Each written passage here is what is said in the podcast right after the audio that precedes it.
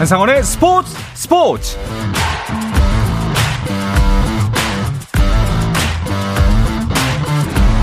스포츠가 있는 저녁 어떠신가요? 아나운서 한상원입니다. 월드컵 이야기를 나누는 목요일 저녁은 어떨까요? 2022 카타르 월드컵이 어느새 8강까지 가려졌습니다. 조별리그에서 이어지던 업셋이 16강 들어서 확연히 줄었고 또 전통적인 강호 유럽과 남미가 이번에도 강세를 보이고 있는데요. 하지만 모로코는 16강 토너먼트에서도 무적함대 스페인을 침몰시키고 이변을 이어갔습니다. 자, 모로코의 돌풍 8강전에서도 이어질지 궁금한데요. 2022 카타르 월드컵 8강전 이야기 자세하게 나눠보겠습니다. 잠시 후에 함께 하시죠.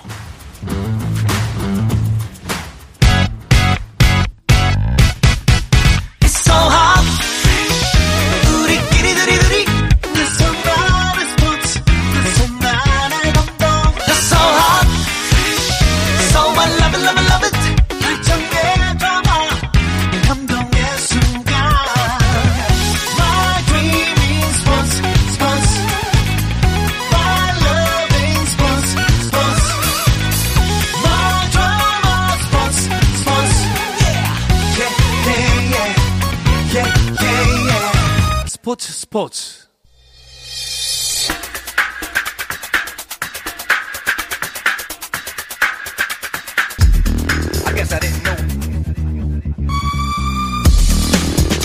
네, 8강전이 가려진 2022 카타르 월드컵 이야기 나누겠습니다. 풋볼리스트의 김정용 기자 그리고 박찬아 KBS 축구 해설위원과 함께합니다. 두 분 어서 오십시오. 네, 안녕하세요. 안녕하세요. 반갑습니다.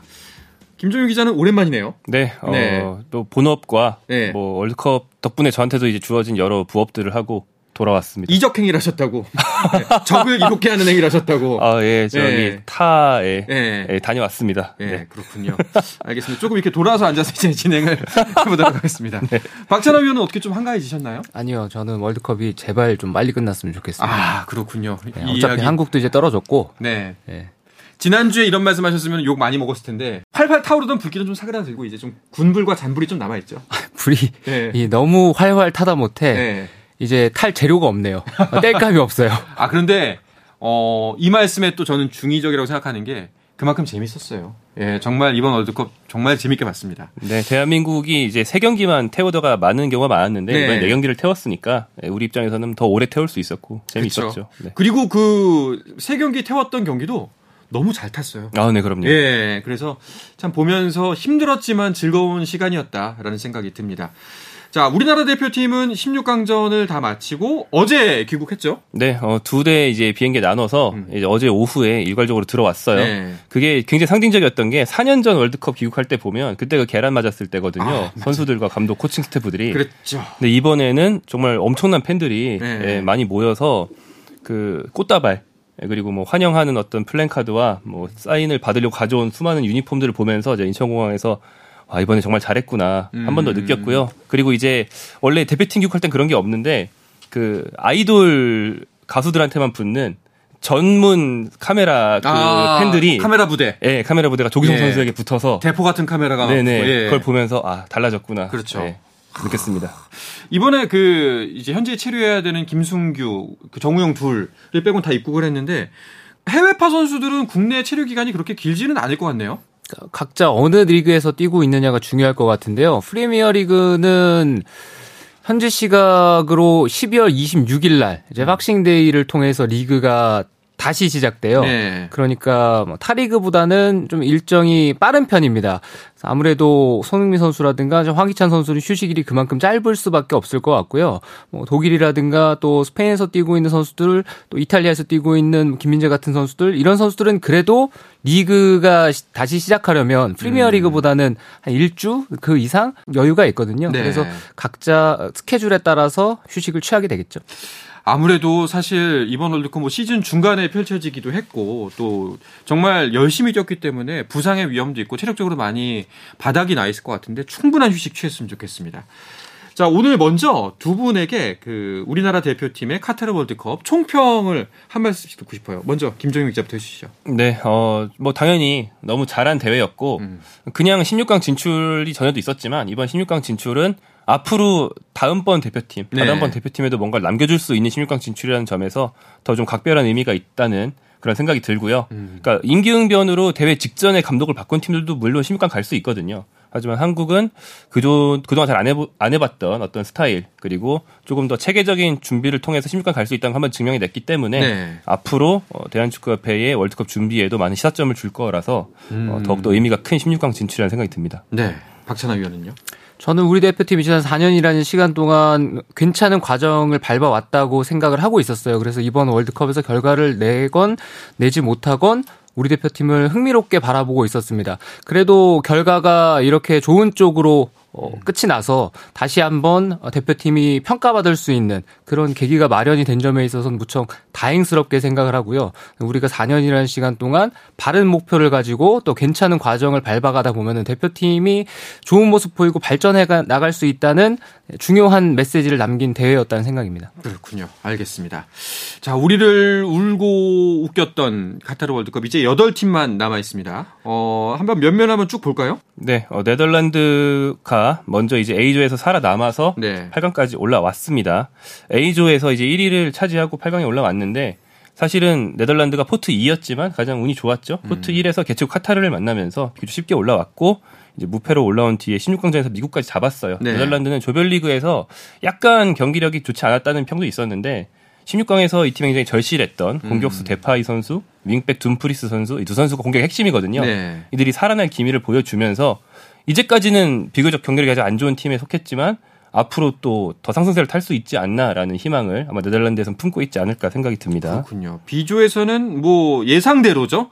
잉글랜드가 8강에 올랐습니다. 잉글랜드가 조별리그에서 경기력의 기복이 있긴 했습니다만 그 기복은 토너먼트를 위해서 힘을 비축한 기복이었다. 음. 이렇게 평가를 해야 될 것 같고요. 16강에서 이변 없이 무난하게 이겼고 8강에서 난적을 만나게 됐죠. 아마 8강 4경기 가운데 가장 메인 이벤트 격이 아닌가 그렇죠. 싶기도 한데요. 네. 프랑스와 8강을 하게 됐어요. 두 팀 가운데 한 팀은 떨어져야 됩니다. 음. 자, 그리고 C조 같은 경우에는 아르헨티나가 뭐 충격의 패배, 첫 번째 경기 충격 패배를 당하긴 했는데 그래도 뭐 결국 조 1위로 16강에 올라왔고 8강까지 갔습니다. 네, 원래 대회 첫 경기 패배는 그걸 약으로 삼는 팀들은 또 상승세 발판이 될 수도 있거든요. 음. 2010년 우승팀 스페인도 그랬는데 아르헨티나가 조별리그 동안 계속 고생을 했지만 결국엔 이제 리오넬 메시 형의 뒤를 받쳐줄 동생들이 누구냐를 맞추는 과정인데 뭐 공격수는 라우타로 마르티네스가 아니고 훌리안 알바레스가 낫더라 뭐 이런 식으로 한 자리 한 자리 한 경기 하면서 맞춰 갔어요. 그래서 어 16강 가서는 호주 상대로 마침내 메시 선수가 특유의 드리블도 좀 보여주면서 아 이게 우리가 기다렸던 메시였지 이런 모습도 보여줬거든요. 그래서 아르헨티나 역시 그동안 네 경기의 경기력은 네덜란드와 더불어서 가장 안 좋은 편에 속하지만 역시나 상승세를 탈 수 있다는 그런 기미는 많이 보여줬다. 네. 그러면서 또 희망을 가질 것 같습니다. 자, 그리고 역시 프랑스가 폴란드를 꺾고 올라왔고요.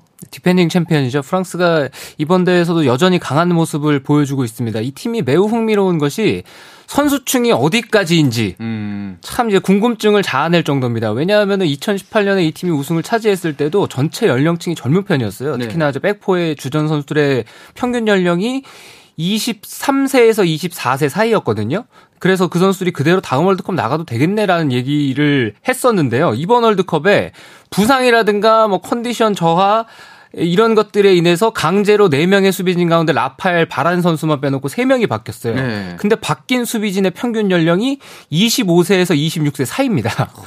그러니까 이 팀은 참 이 행복한 고민을 하고 있어요. 네. 미드필더도 폴 포그바, 캉테 선수가 부상으로 빠졌는데도 뭐 라비오, 추아메니 이런 선수들 나와서 잘하고 있죠. 그리고 지난 대회 때 프랑스의 공격을 이끌었던 삼지창은 여전한 기량을 뽐내면서 이번 대회에도 활약을 하고 있습니다. 음바페 선수 골 펑펑 터트리고 있고요. 또 올리비에 지루, 앙뚜안 그리즈만 이런 선수는 어디 가면은 다 에이스로 활약을 해야 되는 선수인데 음. 나는 우리 팀이 이길 수 있으면 조연해도 괜찮아.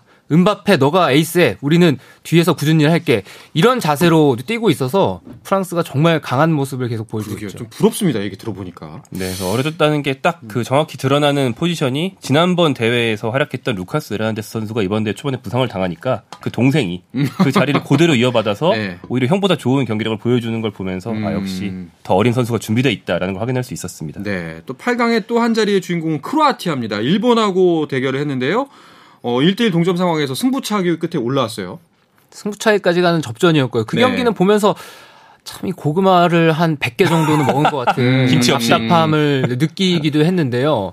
크로아티아를 보면서 아, 좀 다르게 하면 될 것 같은데 왜 다, 다르게 안 하지? 네. 근데 크로아티아가 가지고 있는 고민도 공격진의 파괴력이거든요. 그 약점이 드러났던 경기였고요. 일본도 조별리그 3경기에서 이길 때 사용했었던 전략 전술이 3, 4번은 어려웠어요. 음. 네, 크로아티아도 데뷔를 하고 있었고 일본의 전략 전술은 전반은 버린다. 후반에 교체를 통해서 반전을 꾀한다. 15분 동안 몰아붙인다. 그리고 수비한다거든요. 근데 그 전략이 크로아티아전에서는 성공할 뻔도 했는데 선취골을 지키질 못했죠. 네. 그렇군요. 일본이 돌풍의 주인공이었기 때문에 좀 여기에 대한 아쉬움 때문인지 일본 팬들은 좀 많이 서운해 하는 것 같더라고요. 감독 교체 이야기도 나왔고요. 네, 뭐 두 가지 측면에서 좀 아쉬운 얘기가 나오는 것 같은데 첫 번째는 이제 탈락 당시의 승부차기. 승부차기를 어, 자율에 맡겼다고 하더라고요. 그래서 오. 이제 손을 들고 자청해서 나간 선수들이 뒤, 뒷이야기를 해주는 그런 네. 인터뷰를 보면 어, 누가 나갈래 라고 얘기를 했는데 다들 조용히 있어서 어쩔 수 없이 내가 손을 들고 나갔다. 그러니까 이런 마음가짐으로 나갔으니까 당연히 자신감이 부족하고 실축하는 거 아니냐라는 비판인데 사실 그 말이 맞는 게 일본 선수들이 다 선방에 막히긴 했는데 좀 약하게 차고 가운데로 차서 막혔거든요. 음. 그래서 좀 대비가 부족했던 거 아니냐는 비판이 있고 둘째로는 일본이 굉장히 효율적인 축구로 이제 16강에 갔지만 그게 일본이 늘 추구해온 어떻게 보면 이번 대회 한국이 보여준 것 같은 좀 체계적인 플레이랑 거리가 있었다 보니까 오히려 진출했음에도 불구하고 일본 선수들 사이에서는 아, 우리가 하고 싶은 플레이 내용이 아니었다 라는 아쉬움이 나오기도 한답니다. 알겠습니다. 자, 그리고 이제 우리나라와 브라질, 뭐 잘 아시다시피 이제 브라질이 올라갔고요. 브라질의 전력은 정말 어마무시했었습니다. 브라질은 아주 강한 팀입니다. 이번 대회 가장 강력한 우승 후보기도 하고요. 네이마르 선수가 조별리그 1차전 뛰고 2, 3차전 뛰지 못했다가 이제 돌아와서 부상당한 선수가 맞나 싶을 정도의 경기력을 보여줬고요. 여전히 부상으로 나간 선수들이 있긴 있어요. 가브리엘 제수라든가 뭐 텔레스라든가 뭐 알렉산드로 같은 선수가 없긴 합니다만 브라질은 26명이 함께 할 수 있는 월드컵이잖아요. 3, 4명 정도 부상으로 낙마를 한다고 해도 이 팀은 전력에 전혀 지장이 가지 않는 스쿼드를 가지고 있습니다. 그런 모습을 조별리그에서도 보여줬고 네, 우리와의 경기에서도 잘 보여줬습니다. 사실상 토너먼트가 브라질의 월드컵 시작이라고 볼 수가 있는데 네. 첫 경기부터 컨디션이 굉장히 좋은 걸 볼수 있었죠. 우리는 이제 온몸으로 체감을 했죠. 네, 뭐 그러니까 네. 실력이 그러니까 원래 가지고 있는 실력의 격차도 체감을 했지만 그 컨디션 면에서 한국 선수들은 이미 지쳐서 음. 그렇죠. 다리가 잘 안 떨어지는데 아, 참 브라질 선수들은 한국 선수가 고개 들면 세 명이 에어싸고 있더라고요. 예, 좀 가슴이 좀 아팠습니다. 아, 뭐 너무 많이 지쳤구나라는 생각이 들었었고, 자 그리고 어, 여기도 또 이변이 벌어졌습니다. 모로코와 스페인, 스페인이 어, 앞, 좀 우세를 보일 것 같았는데 모로코가 계속해서 돌풍을 이어갔죠. 모로코가 아주 좋은 수비 조직력을 보여줬습니다. 서로가 잘 알고 있는 양국이라고 할 수가 있어요. 거리도 가깝고. 그래서 이 경기가 어떻게 끝날까 흥미로웠는데 모로코의 스페인을 상대로 한 수비 집중력이라면 그 어떤 팀도 뚫기는 쉽지 않을 거예요. 음. 15m 사이에 선수들이 다 들어가 있으면서 어떻게든 지키려는 그리고 지키고만 있지 않았죠. 순간순간 나가는 역습의 스피드를 보여주면서 스페인을 어렵게 했었는데요. 이 경기가 승부차기까지 갔잖아요. 스페인이 월드컵에서 승부차기가 참 약한 나라입니다. 어. 네, 다섯 번 했는데 1승 4패거든요. 한 번 이겼던 것이 2002년인데 우리에게 또 졌던 것도 2002년이에요. 그럴 정도로 스페인이 이 승부차기에서 좀 잔혹사가 있는 국가입니다. 그렇군요. 자, 이제 모든 팀이 다 유럽과 남미고 유일하게 모로코가 올라왔는데 어디까지 돌풍이 이어질지 한번 지켜봐야 될 것 같습니다. 자, 그리고 어, 이 부분은 꼭 한번 여쭤보고 싶었어요. 지난번에 포르투갈 전력을 이야기하면서 박찬하 위원이 포르투갈이란 팀은 호날두가 빠지면 우승 후보다. 라는 말씀을 하셨거든요. 어 맞추셨네요. 네, 오. 말 그대로 호날두가 빠진 포르투갈이 스위스를 6대1 대파하고 올랐습니다. 참 다행입니다. 네. 저는 근데 이것만큼은 확신이 있었거든요. 네. 제가 여기서 솔직하게 말씀을 드리면 아, 솔직할 얘기도 아니죠. 대한민국의 결과에 있어서 의심을 안 했던 게 아니라 저는 대한민국의 과정에 있어서 의심을 안 했던 거거든요. 그래서 음. 대, 대회 전에 저희가 예상하고 이랬을 때 대한민국 대표팀이 생각보다 괜찮은 팀이라고 얘기를 네, 했던 맞아요, 맞아요. 거잖아요. 네. 그런데 결과까지 이렇게 될 거라고 예상을 저는 하지는 못했습니다. 음. 그렇지만 포르투갈은 호날두 선수가 빠지면은 분명히 더 좋은 팀이라는 150% 이상의 확신이 있었어요. 어... 산투스 감독도 타이밍을 재고 있었던 것 같아요. 언제 호날두 선수를 내려야 되나. 아, 명장이네요. 그때 이제 표현 정확하게 이랬거든요. 호병장님 축구라고. 아, 네네. 예. 근데 약간 저 우리나라 같은 경우에는 아무래도 그 예선 그 조별리그를 통과하는 것이 큰 목표이기 때문에 이들이 힘을 얼마나 뺄지에 대한 계산. 뭐저 같은 이제 그냥 일반 축구 팬들은 전혀 몰랐던 것 같아요.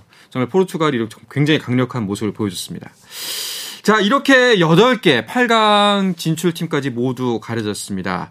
자, 과연 8강전 어떻게 진행될지 이 이야기는 잠시 쉬었다가 와서 계속 나누도록 하겠습니다. 안녕하세요. 한국 축구 대표팀의 골문을 책임졌던 골키퍼 김병지입니다. 다시 월드컵의 시간이 돌아왔습니다. 승부차기 같은 승패의 짜릿함과 극장골 같은 승리의 감동을 전합니다. KBS 1 라디오 한상은의 스포츠 스포츠.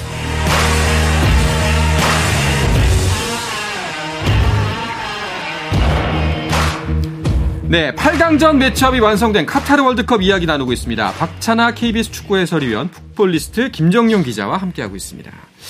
자, 이제 8강전 대진을 자세하게 짚어보도록 하겠습니다. 오는 10일, 이제 내일 밤, 아, 이제 내일, 그쵸? 내일 새벽, 아니죠? 내일 모레 새벽. 네, 네, 네, 네. 이게. 새벽이다 보니까. 그렇죠. 예, 시작이 됩니다. 자, 먼저 경기 일정 한번 쭉 말씀을 해주시죠. 네, 뭐 크로아티아와 브라질이 가장 먼저 경기를 하게 되고요. 네. 네, 그다음 네덜란드와 아르헨티나가 연이어서 경기를 합니다.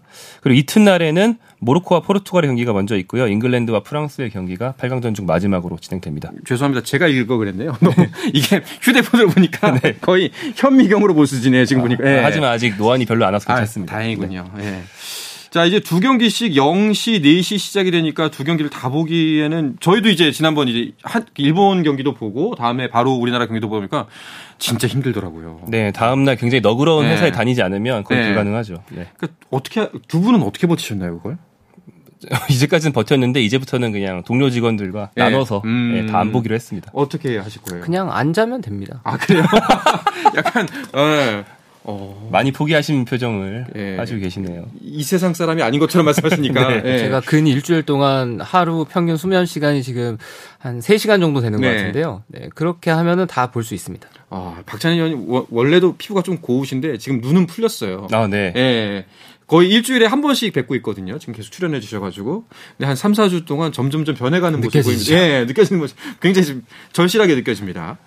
자, 8강전 4경기 중에 가장 먼저 열리는 경기가 크로아티아 대 브라질전입니다. 뭐, 이 경기는 브라질의 우세를 점치는 분들이 당연히 많겠죠. 네, 뭐 우리가 직접 몸으로 체감한 것처럼 네. 대한민국이 체감한 것처럼 브라질은 우승 후보 1순위 내지는 거의 0순위 팀이고요. 당연히 어 훨씬 앞선 전력의 팀이라고 얘기할 수 있습니다. 음. 다만 이제 어 크로아티아가 이제 무승부 작전으로 나온다면 어. 브라질이 말려들 수도 있지만 브라질도 이제 알거든요. 크로아티아가 예전에 그렇게 해왔다는 걸 그래서 아마 골을 위해서 다양한 전력을 쓸 것 같고 한국을 상대로 득점을 했던 뭐 히알리송, 뭐 비니시우스, 네이마르 이런 선수들뿐 아니라 뭐 벤치에서 투입될 수 있는 선수들 그리고 아직 골맛을 보지 못한 선수들까지 다 어느 방향에서든 슛을 날릴 수 있기 때문에 네. 잠깐이라도 틈이 열리면 그 어느 나라를 상대하는 것보다도 크로아티아 입장에서는 큰 압박을 받으면서 경기를 해야겠죠. 네. 브라질이 어, 일찍 골을 넣는다면 쉽게 갈 수도 있고요. 음, 뭐 말씀하셨다시피 부- 뭐 이제 무승부 작전으로 간다. 만약에 이 경기에 변수가 있을 수 있다면 어떤 게 있을까요? 이 경기의 변수는 브라질이 몇 골을 넣느냐가 변수가 되겠죠.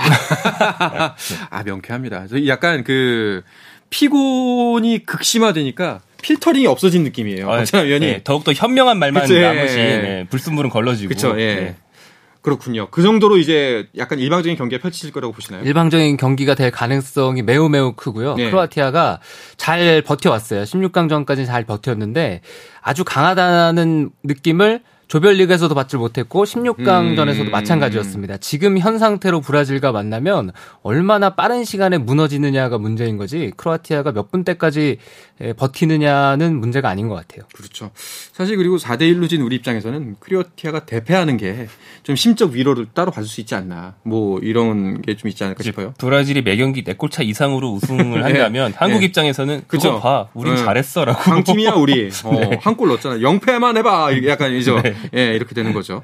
그리고 또한 가지 또 이제 브라질 지금 탄탄하게 결속시켜 주는 것 중에 하나가 이제 그 축구 영웅 펠레에 대한 이제 응원의 메시지, 펠레를 위한 월드컵 우승으로 탄탄히 묶여 있다고 하더라고요. 네, 펠레가 실제로 이제 투병 중이고 음. 뭐 이제 열심히 병과 투병하고 있는 건 맞는데 최근에 오히려 브라질 입장에선 뭐 묘하게 호재가 된 것이 음. 펠레가 더욱더 미독하다는 약간 가짜 뉴스 같은 게 나왔는데 아. 펠레가 아니라고 반박을 했어요. 네네. 이런 과정을 겪다 보니까 안 그래도 우리 선생님을 이제 응원하는 마음이 있는데 그게 결속되는 계기까지 되면서 어. 어, 한국과의 경기에서 우리 봤다시피 선수들도 또 관중들도 펠레의 쾌유를 빈다는 어떤 손팻말을 들고 나왔고 네. 또 펠레는 그냥 영웅이 아니고 브라질 입장에서는 브라질의 월드컵 우승 그 자체, 브라질 그렇죠. 축구의 중흥 그 자체이기 음. 때문에 네이마르 입장에서는 이번 대회 안에 펠레의 A매치 기록도 깨고 그 선생님이 읽어놓으신 월드컵 우승도 이어가고 네네. 이러면 정말 의미가 크거든요. 우승에 대한 동기부여가 각별할 겁니다. 한 가지 뭐 번외 이야기입니다만 어제 이제 떴던 기사 중에 하나가 펠레 가족분들이 애도의 문자 좀 그만 보내라고. 아, 네. 예, 이제 곧 퇴원할 것 같다고. 예, 이런 얘기가 한참 웃었던 기억이 납니다. 자, 이어지는 경기는 네덜란드 대 아르헨티나의 대결입니다. 어, 이 경기도 빅매치입니다, 역시. 어떻게 될까요? 재미있을 경기고요. 네. 네덜란드는 조별리그와는 다르게 16강 토너먼트가 시작되면서부터 완전히 반할 축구의 실리 축구 체제로 전환이 됐어요. 음. 이 팀이 2014년에 성과를 냈던 것처럼 이제 반할 감독이 똑같이 대표팀을 그렇게 이끌고 있거든요. 수비하고 있다가 역습 나가서 상대를 무너뜨리는 전법인데 토너먼트의 효율을 극대화시킬 수 있는 전략이죠. 그래서 아르헨티나가 계속 공격 주도권을 가지고 두 들기려고 한다면은 큰 코가 다칠 수 있다. 그리고 어. 아르헨티나는 다른 토너먼트에 진출한 어, 팀과 차이점이 있는 게 이 팀은 조별리그에서 탈락할 뻔했잖아요. 그렇죠. 그래서 마지막 경기까지 관리를 하지 못하고 총력전을 펼쳤습니다. 음. 그 여파가 16강에서 어느 정도 묻어 나왔거든요. 네, 어. 후반에 호주에게 추격을 허용하면서 마지막까지 위험했던 순간들이 있는데요. 16강과 8강 사이에 다행스러운 것은 휴식이 긴 편이에요. 얼마나 선수들이 회복이 됐느냐가 중요한데 문제는 아르헨티나가 지금 리오넬 메시 선수의 호위무사라고 할수 있는 로드리고 데폴 선수의 결장이 예고가 돼 있어요. 나올지 안 나올지 모르지만 부상 때문에 못 나온다는 뉴스가 쏟아지고 있습니다. 그래서 메시의 호위 무사가 없으면 누가 리오넬 메시를 지킬 것인지, 누가 아르헨티나의 중원에서 일당백의 정신으로 보디가드를 자처할지, 그걸 찾아내야 되는 중요한 과제가 생겼습니다. 음, 김종윤 기자는 어떻게 전망하세요? 네, 말씀하신 대로 이제 아르헨티나가 좀 쉽지 않은 경기를 할 그럴 대진인데 이게 또 2014년 월드컵에서 만났던 두 팀의 재대결입니다. 당시 4강에서 만났는데 어, 이 당시 아르헨티나를 굉장히 괴롭혔던 결국 아르헨티나 결승 오르긴 했지만 괴롭혔던 그 파날 감독이 한동안 떠나 있다가 이번에 복귀를 했거든요. 네. 그래서 아르헨티나 입장에서는 또 저 감독, 음. 또저 감독의 저 축구, 아 저거 뚫기 너무 힘들었는데 이 생각을 특히나 메시 선수는 하면서 경기를 할 것 같아요. 아, 그래서 그리고 이 경기가 포인트가 하나가 더 있어요. 네. 여러분들 이 경기는 길게 갈 확률이 대단히 높습니다. 그래서 준비를 단단히 하셔야 돼요. 어, 어떤 것 때문에 그러시죠? 일단 중계를 이재우 아나운서하고 제가 하거든요. 네네. 연장의 아이콘들. 아, 이 두 사람이 하면 연장이 된다. 그럼요. 예. 배구는 5세트, 네. 네, 저는 연장 승부차기 전문이거든요. 네. 그래서 이 경기는 길게 갈 것 같습니다. 알겠습니다. 마음의 준비를 단단히 하시고 예, 중간중간 꼭 화장실 다녀오시고 축구 경기 보셔야 될 것 같습니다. 자 그리고 다음 날인 11일에는 모로코 대 포르투갈의 대결이 이어집니다. 자 과연 어, 이 대결은 어떻게 펼쳐질까요? 모로코가 포르투갈까지 이길 수가 있을까요? 뭐 이 경기도 이제 전력 상으로는 포르투갈 훨씬 앞서죠. 그리고 이제 모로코는 이제 수비의 중심 중에 한 명인 아크레드 선수가 결장 가능성이 있어서 좀 뚫릴 위험도 있긴 합니다. 근데 이제 음. 경기 외적으로 굉장히 재밌는 것은 우리가 아시아에서 열린 월드컵이라고 하지만 사실 우리 대한민국이나 일본이나 카타르랑 뭐 별로 동질감 별로 없잖아요. 네. 이건 아랍의 월드컵이기도 하거든요. 음. 그쪽에서는 아랍컵이라는 대회도 따로 하고요. 예. 근데 아랍권 팀 중에서 유일하게 생존해서 자존심을 살려주는 게 그렇죠. 모로코고 예. 또 모로코는 북아프리카 제일 위에 있어서 그 이베리아 반도에 스페인, 포르투갈이랑 딱 붙어 있어요. 음. 그래서 스페인과 열- 영토 분쟁도 약간 있거든요. 그래서 16강 승리가 더욱더 각별했던 건데 이번에 스페인 다음 만나는 게 포르투갈이라는 게 모로코 입장에서 굉장히 좀 특별한 일이고 오. 그래서 더욱더 좀 국민적인 투지가 불타고 있다 이런 얘기도 있거든요. 네네. 그래서 경기 외적으로도 굉장히 재밌는 포인트가 있는 경기가 될 것 같습니다. 일단은 뭐 객관적인 평가로 본다면 포르투갈이 우위다.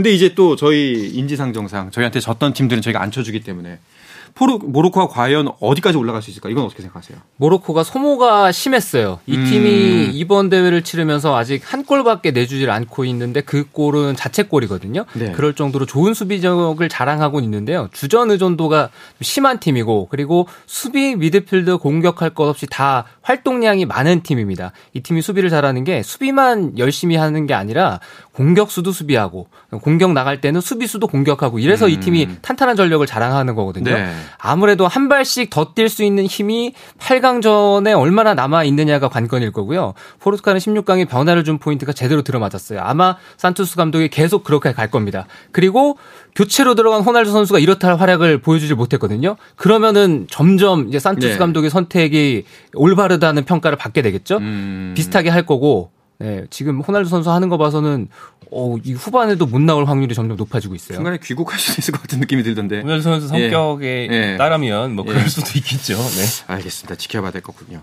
자, 그리고 이제 마지막으로 짚어볼 경기는 뭐 8강전의 가장 큰 빅매치. 프랑스 대 잉글랜드, 잉글랜드 대 프랑스입니다. 네. 이거는 어떻게 예측을 해야 될까요? 어, 이 경기는 8강 메인 이벤트죠. 예. 네, 그래서 팽팽한 승부가 될 것 같고 두 팀 가운데 한 팀만 4강에 올라가는 게 아쉬울 수도 있어요. 그렇죠. 네, 가지고 있는 현재 전력만 봤을 때는 전체 균형은 프랑스가 이제 비교 우위. 그런데 교체 선수를 활용하면서 나중에 칠 수 있는 힘, 비축해 놓는 힘은 잉글랜드가 더 강하다고 볼 수가 있습니다. 음. 네, 잉글랜드의 약점이라고 한다면 중앙 수비진들의 발이 좀 느리다는 거거든요. 만약에 카일 워커 선수가 정상 컨디션이라면은 음바페 선수와 흥미로운 1대1 대결 구도가 만들어지겠지만 그게 아니라면 그러면 잉글랜드는 좀 수비 쪽에 문제가 드러날 확률이 있어요. 어, 그게 대음바페 전략으로서는 치명적이네요. 네, 뭐 경기 양상을 예상해 보자면 말씀하신 것처럼 발이 느리기 때문에 또 잉글랜드는 원래 상대를 압도하다기보다는 좀 역습을 하는 걸 굉장히 좋아하거든요. 네. 강팀임에도 불구하고. 그래서 만약에 사우스게이트 감독, 잉글랜드 감독이 처음부터 수비 라인을 뒤로 쭉 빼고 우리는 이제 막는 거에 집중하겠다라는 태도로 나올 수가 있습니다. 음. 뭐 중앙 수비수들의 약점도 가리고 공격진의 어떤 속공 능력도 살릴 겸 그러면 어, 메인 이벤트지만 생각만큼 아주 화끈한 경기는 아니고 어. 프랑스가 일방적으로 공을 오래 잡고 있는 양상이 될 수도 있거든요. 네네. 잉글랜드는 그걸 바라겠죠. 음, 알겠습니다. 이 경기는 꼭 한번 보고 싶다는 생각이 드네요. 자, 그럼 이제 오늘 방송 시간 거의 마무리가 됐는데요. 두 분께 마지막 질문 드리면서 마치도록 하겠습니다. 자, 이렇게 8개의 팀으로 좁혀졌습니다. 두 분이 생각하시는 우승 후보 한 분씩 말씀해 주시죠. 저는 처음부터 이 순간까지 꾸준하게 브라질을 우승 후보로 얘기를 하고 있습니다. 네. 음, 변함없습니다. 알겠습니다. 아 저는 늘 아르헨티나였는데 네. 예. 뭐 여기서 바꾸면 음. 예, 좀 자존심이 상하니까 음. 사실 경기력이 좀 안 좋아도 아, 예. 아르헨티나로 유지하겠습니다. 그걸 아르헨티나가 우승하려면 결승 가기 전에 브라질을 꺾어야 된다는 굉장한 난점이 있긴 합니다. 그렇죠, 그렇죠. 알겠습니다. 자, 과연 이 두 분의 예측 어떻게 될지 계속 스포츠 스포츠와 함께 해주시길 바라겠습니다. 자, 이 예상을 끝으로 풋볼리스트 김정용 기자 그리고 박찬아 KBS 축구 해설위원과 함께한 월드컵 8강전 이야기는 마무리하겠습니다. 두 분 오늘도 고맙습니다. 네, 저는 내일도 저녁 8시 30분에 찾아오겠습니다. 한상원의 스포츠 스포츠!